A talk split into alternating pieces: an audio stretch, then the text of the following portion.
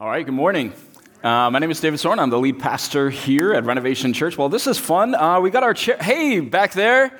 I like you guys are in the top row. I respect that a lot. Um, you know, we've been kind of blessed in this construction process, process in that we have had hardly any delays, with the exception of our 220 chairs being stuck in the supply chain for 10 weeks, but they're here, uh, and we're excited about it, and we know the Lord is going to fill them with new believers uh, in the years to come. So uh, excited, excited to be here uh, for that this morning. Well, I'd love for you to grab a Bible. Uh, there should be one near you, or if you brought your own, uh, go ahead and grab one. we're going to take a look at our passage for this morning. If you're using a church Bible, we're on page 724.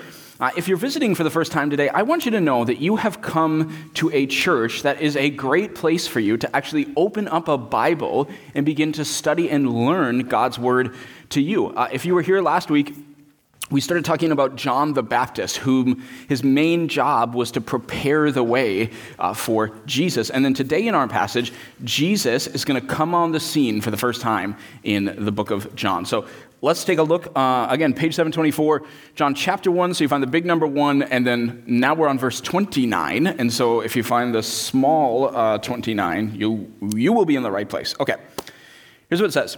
The next day, John, that's John the Baptist, saw Jesus coming toward him and said, Look, the Lamb of God who takes away the sin of the world. This is the one I meant when I said, A man who comes after me surpassed me because he was before me. And what he's saying by that is that Jesus has existed always, and so he's been before him. And he says, I myself did not know him, but the reason I came baptizing with water was that he might be revealed to Israel. Okay, so John the Baptist sees Jesus coming on the scene. He's going to introduce Jesus to the world, essentially, right? And how does he introduce Jesus? Does he say, Look, everybody, here is the kindest person I've ever met? Or just to say, Hey, group, I just want to tell you, here comes the greatest moral teacher the world has ever seen. He is going to teach us to love our neighbor. Right now, those things may be true, but that's not Jesus' main purpose in coming. And so he says, What? He says, Look, the Lamb of God who takes away the sin of the world. Now, I don't know what that phrase means to you. Maybe it's rich with meaning, or maybe it sounds like a bunch of confusing religious jargon. But that phrase, the Lamb of God who takes away the sin of the world, would have been rich with meaning for the Jewish listeners who were at the Jordan River that day. So I want to kind of get you in their sandals so you can hear it like they heard it. So, we're going to do a little bit of Old Testament history for a little bit here this morning. Uh, if you're taking notes, uh, we're talking about the lamb and the dove today. So, you can write a little heading that says the lamb. I know we got a number of 10 and 11 year olds still with us in the service. Uh, if you're using your note sheet right here, you can write the lamb on there. And I know you guys are with us for, I think, three more weeks. Uh, and then we are opening up our amazing uh, kids wing, uh, which, if you didn't hear last week, it's opening a week early, so it's going to open on January 7th, which is really cool. So, the first main story about a lamb in the Old Testament is the story of Abraham and Isaac. I'd actually love to help you explore the Bible with me this morning. So, would you grab your Bible again? And I want you to turn uh, to Genesis chapter 22, or if you're using the Bibles here, page 14. So, we're going towards the beginning here. And we see that God surprisingly asks Abraham, who's sort of this father of the Jewish faith, to sacrifice his son, Isaac. And Abraham is willing to trust God, even when God is asking him to do the unthinkable, which is to take his son's life. And then Genesis chapter 22 tells us this. So we're on 22, and then I want to go to verse 6, so the small number 6. Here's what it says It says, Abraham took wood for the burnt offering and placed it on his son Isaac, and he himself carried the fire and the knife. As the two of them went on together, Isaac spoke up and said to his father Abraham, Father, yes, my son, Abraham replied. The fire and wood are here, Isaac said, but where is the lamb? That's a good question uh, for the burnt offering. Abraham answered, God himself will provide the lamb. Okay, that's a phrase that's going to echo through history for the burnt offering, my son. Okay, and then, just as Abraham is about to actually sacrifice his son, an angel calls out and says, Abraham, Abraham, stop. And then look at verse 13. Verse 13 says, Abraham looked up, and there in a thicket he saw a ram. Now, a ram is just a grown up lamb, okay? It's an adult male. he saw a ram caught by its horns. He went over and took the ram and sacrificed it as a burnt offering instead of his son. So, from the early pages of the Bible, we see this concept of a lamb being provided in the place of a sinner. Now, if you keep going in the Bible, years later, Abraham's descendants, now called the Israelites, get stuck in slavery in Egypt, right? And then we see another story of the lamb occur. So go forward in your Bible a little bit. I want you to turn to page 46, um, which is Exodus chapter 12, if you're using your own Bible. So they're stuck in slavery. God has sent a deliverer, Moses, to get them out of slavery from the Egyptians and Pharaoh. And God's going to inflict 10 different plagues on the Egyptians. And the last plague is the death of the firstborn sons.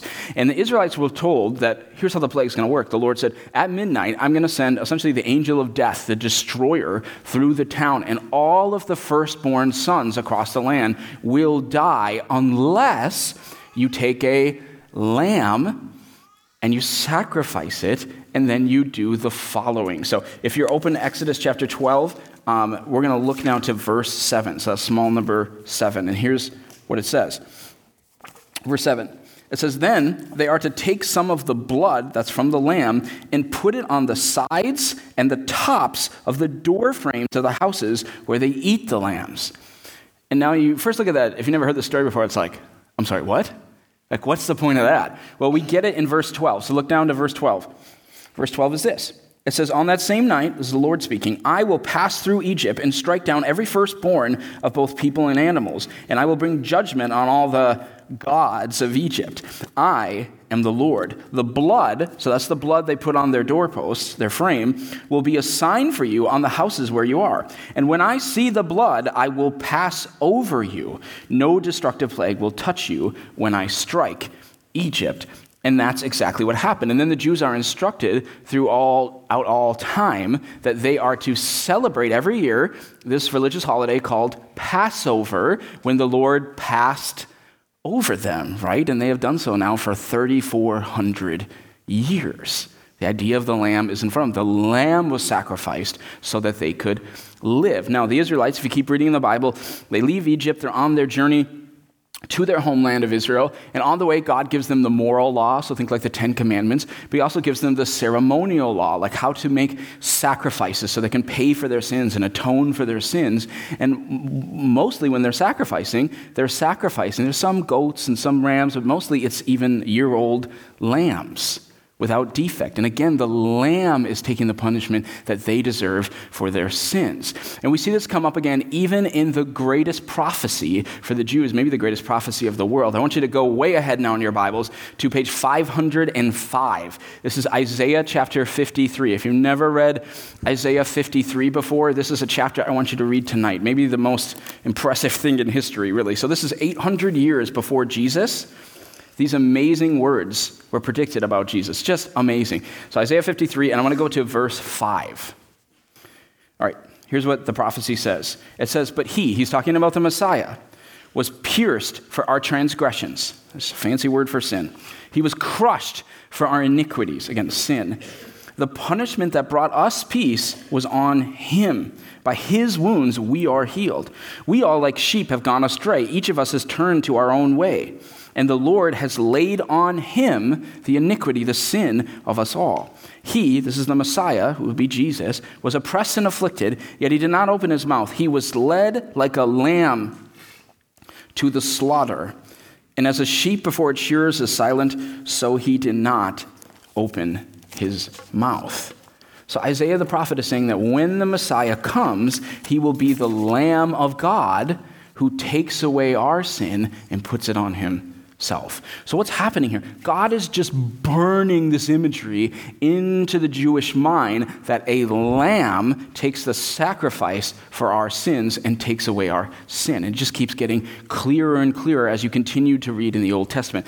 In fact, I'll give you an example of this. At, at our house uh, this Christmas season, we have these Advent blocks that we got for our kids. I'll show you a picture of what it looks like. This is, I did not take this picture. I, I can't take photos like that. It's from the internet. Um, but it's essentially this it's, it's 25 different different Advent blocks with the 25, first 25 days of Christmas, and then every day you read a Bible story, and then the kids go up for that date and they turn the date over and you see an image from the Bible story. And really, there aren't 25 Christmas stories, so the first half of the blocks are stories from the Old Testament. And you really get the sense reading this that the people were just waiting, and they were waiting, and they were waiting for the Lamb. In fact, every reading, every day, it ends and it says, So they began to hope and pray, God, will you come back to stay? They're wondering, will the Lamb come? When will the Lamb come? When is the Lamb coming? So now that you know this and you're in sort of the Jewish mindset, now we understand that when John the Baptist in our passage says, Look, the Lamb of God, we hear that and we go, like, what's that, the Lamb? What does that even mean? But for them, when he says, Look, the Lamb of God who takes away the sin of the world, that is a show stopping sentence for them.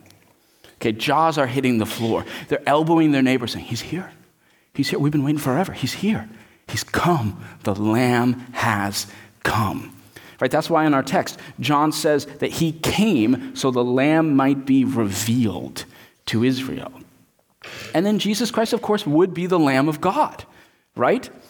So, this is sort of the introduction to Jesus. If you keep reading through the Gospel of John, you see that Jesus taught for three years. He did miracles, he discipled people, and then eventually he does give his life as a sacrifice on the cross, and to be resurrected three days later. But the symbolism of his death and his sacrifice is that he's dying in your place, taking the punishment for your sins, just like those lambs at the temple did, just like the lamb on Passover did. And this is something, believer in Christ, that you want to let sink in deeply to your heart. Because even if you've been a believer, for a while, and I know a number of you have. Some of you have grown up in the church, and maybe you've heard a teaching something like this on the Lamb before. I think lots of times what we do is we only apply this sort of teaching to our initial salvation. We say, oh, yeah, I kind of understand that. Jesus died in my place. That's kind of how I was forgiven, you know, when I became a Christian uh, 10 years ago. That's, that's, that's really nice. Uh, okay, yes, but my friend, I want you to let this gospel truth about the Lamb affect you still today. And I suspect that for many believers, it doesn't. Because we've just kind of made it a thing of the past, not our present. But I want you to think of it this way. Okay, I want you to imagine that you are an Israelite in the days of the Old Testament, okay? And let's say you sinned. I know it doesn't sound possible. Let's just say you did, okay? And you stole or you lied or you cheated or something like that. Now, when you felt guilt or remorse for what you did, you had to be made right. You had to be forgiven by God. So, what you would do in those days is you would have to go out to your flock or buy something from someone else's flock and find a lamb without defect.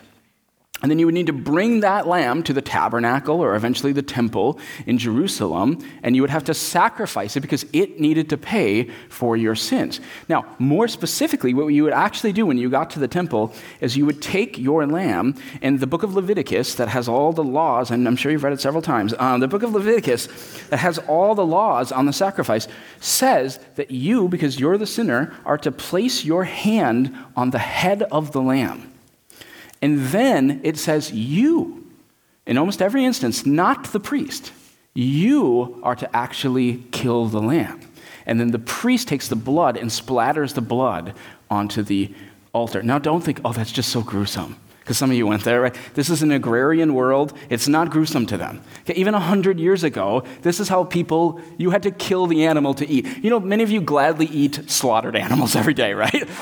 We're just not so close to it. So don't get distracted by that, right? Okay, but if this is you, and you're dealing with this guilt and the shame over what you did, and it's heavy on your heart, but imagine that you went to the temple and you actually saw forgiveness happening before your eyes, what would that feel like, right?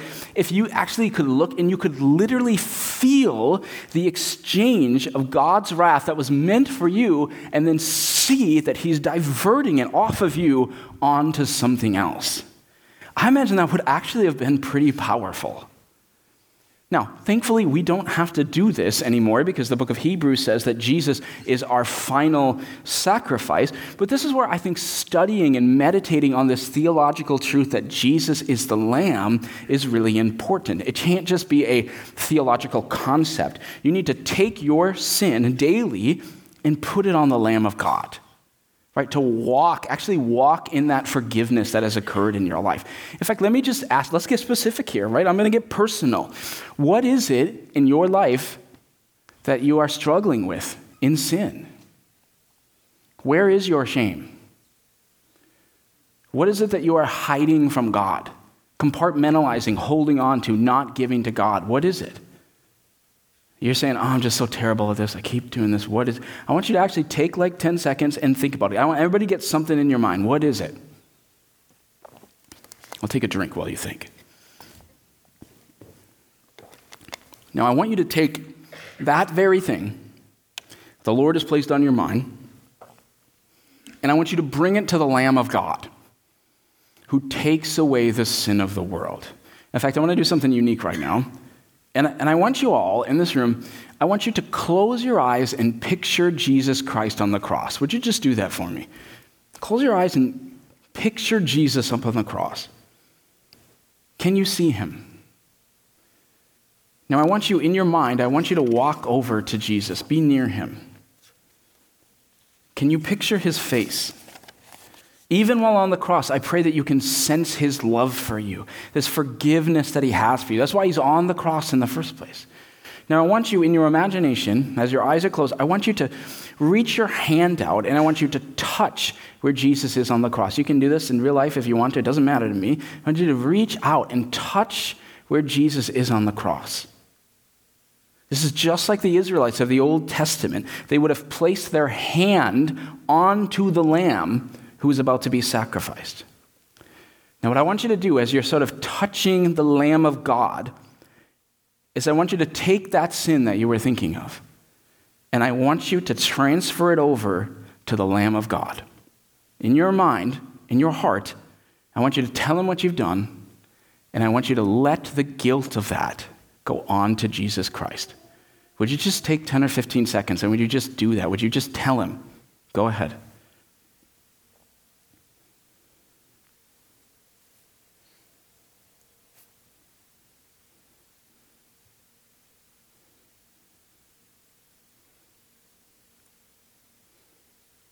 All right, you can open your eyes.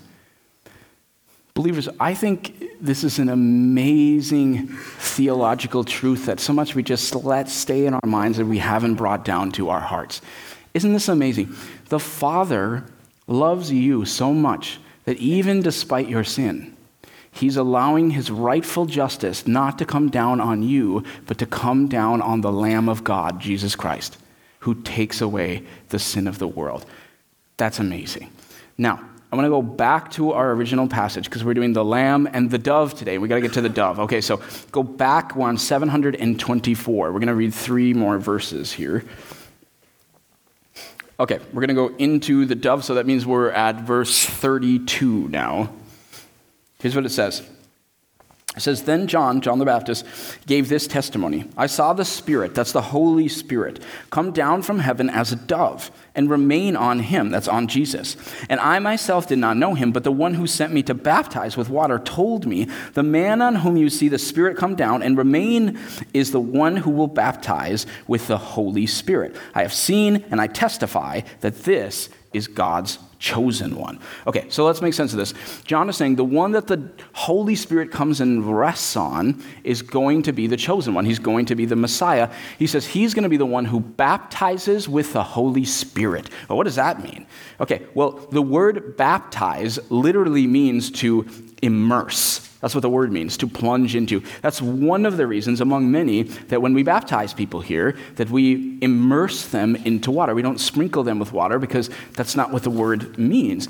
And John is saying that the Messiah, Jesus, is going to baptize, he's going to immerse people in the Holy Spirit. He's going to fill them up with God. Christians are, we taught about this uh, in September back at North Point Elementary, Christians are temples. We are dwelling places to be immersed, to be filled with the Holy Spirit. And the sign that Jesus is going to be the Messiah who will do this amazing thing is going to be that a dove will come down and rest on him. Well, why a dove?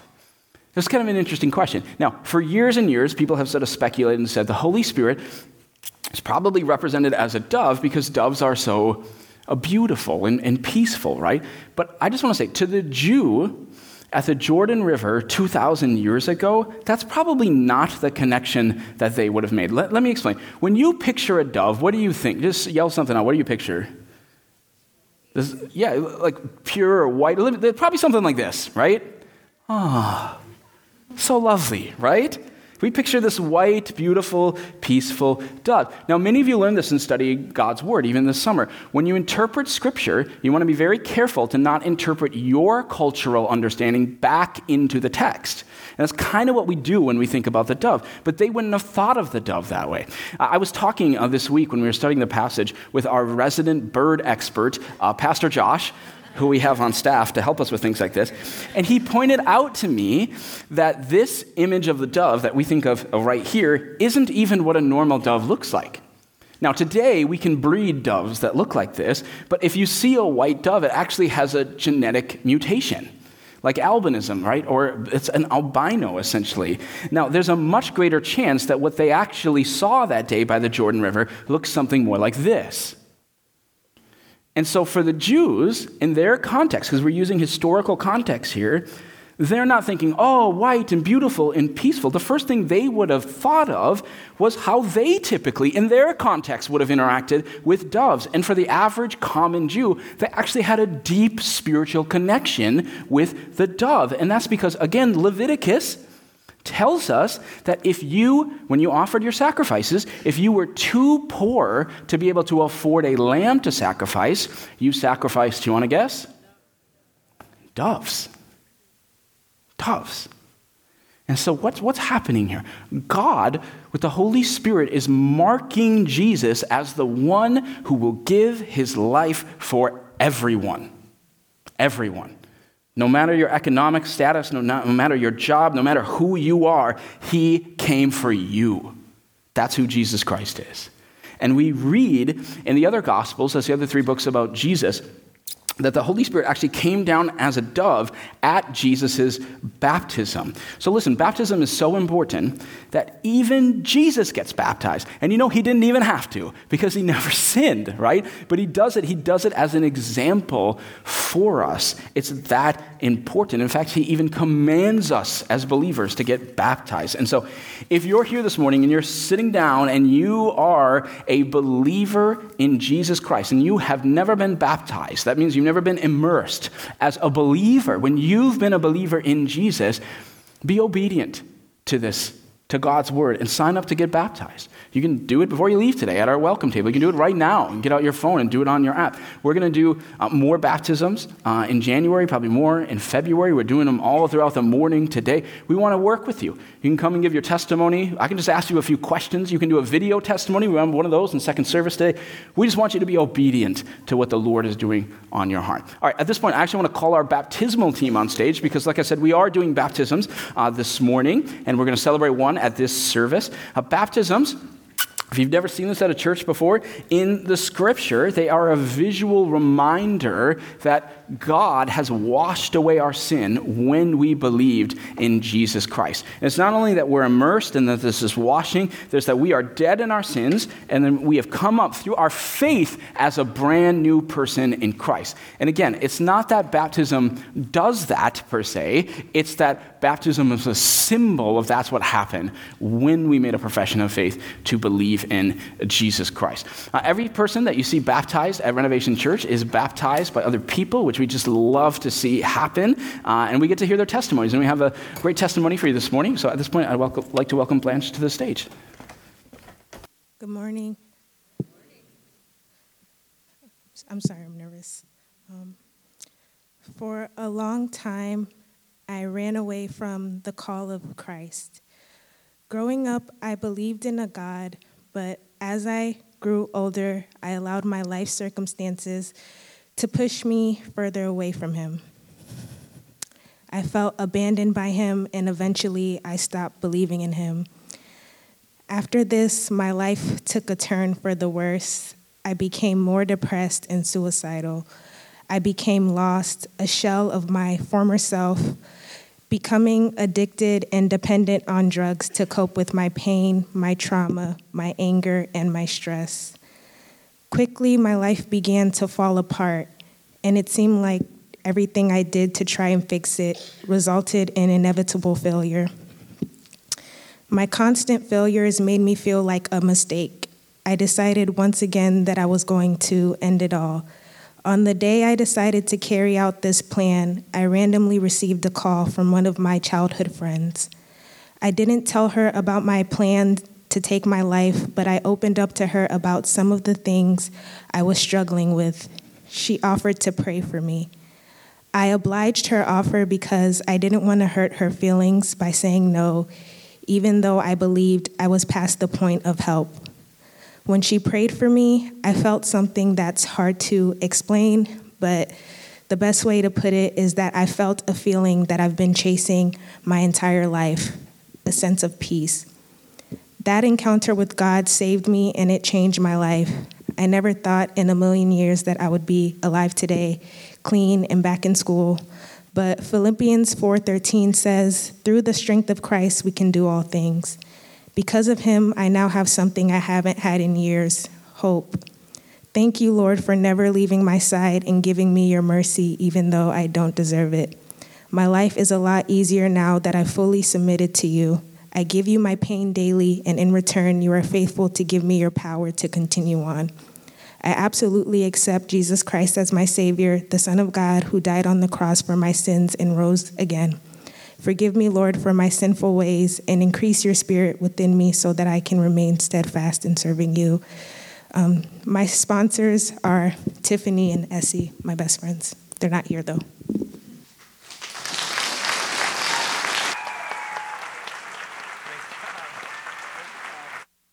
Amen.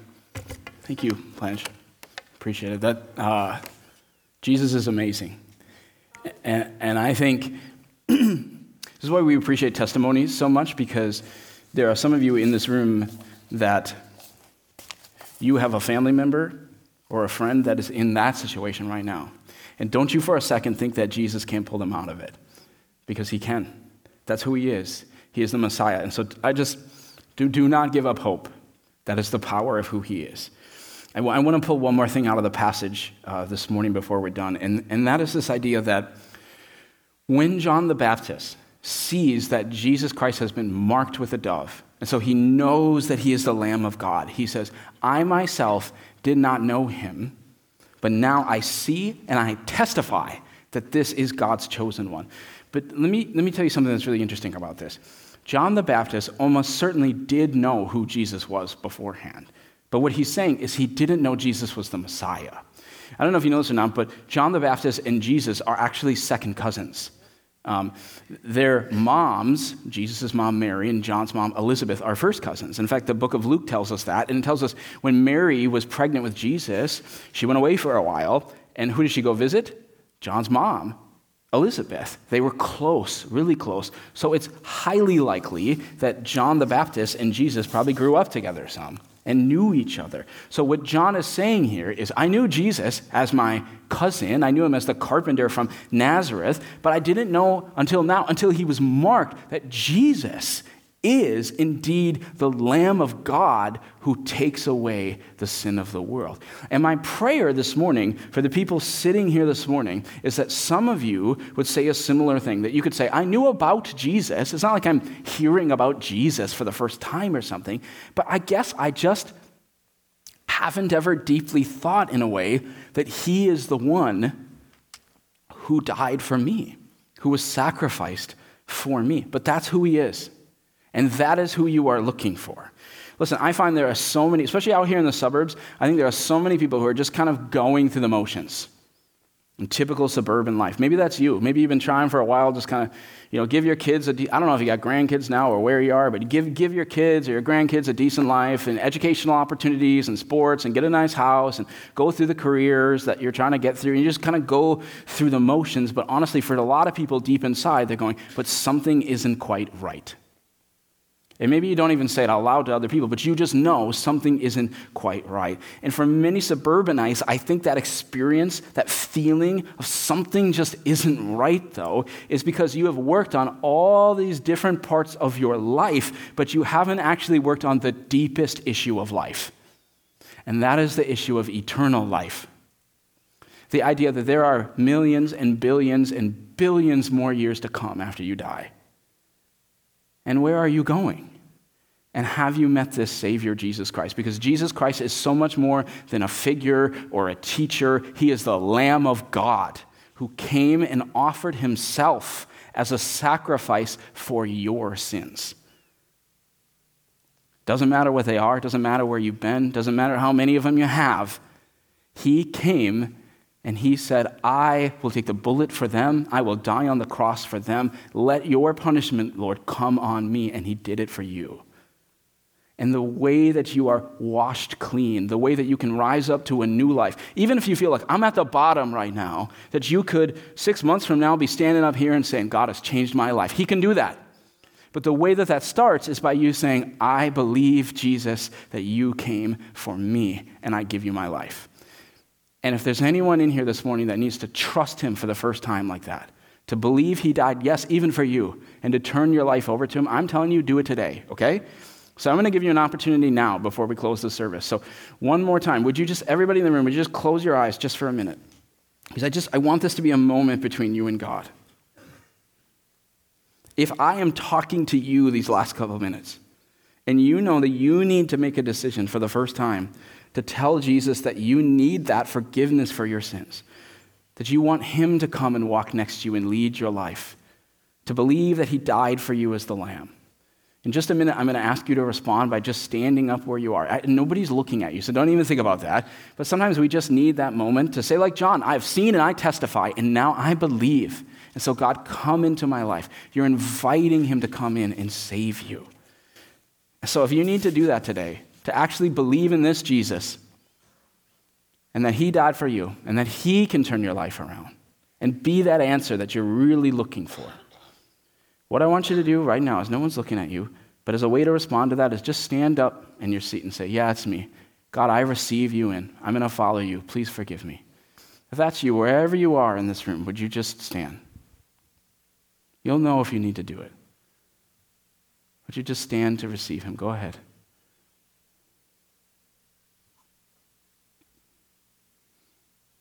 Anyone in here? You just know you need to trust Him to turn your life over to Him. I'll give you about five more seconds. If that's you, would you just stand?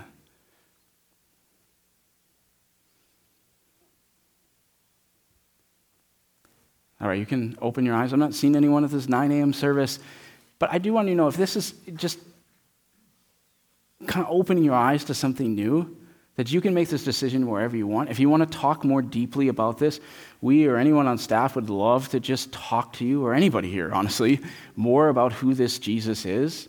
And we'd love for you to pursue him. Or honestly, there are Bibles all over this room. You can take a Bible with you today. There's even a little plan in there that shows you where you can start reading about who Jesus is. I'd love for you to do that as well. So feel free to take that this morning. Okay, let me just pray and just praise God for what he's doing in this space. Lord, we thank you uh, not just for chairs this morning. Uh, we thank you for people like Blanche who testified this morning and are now filling those chairs.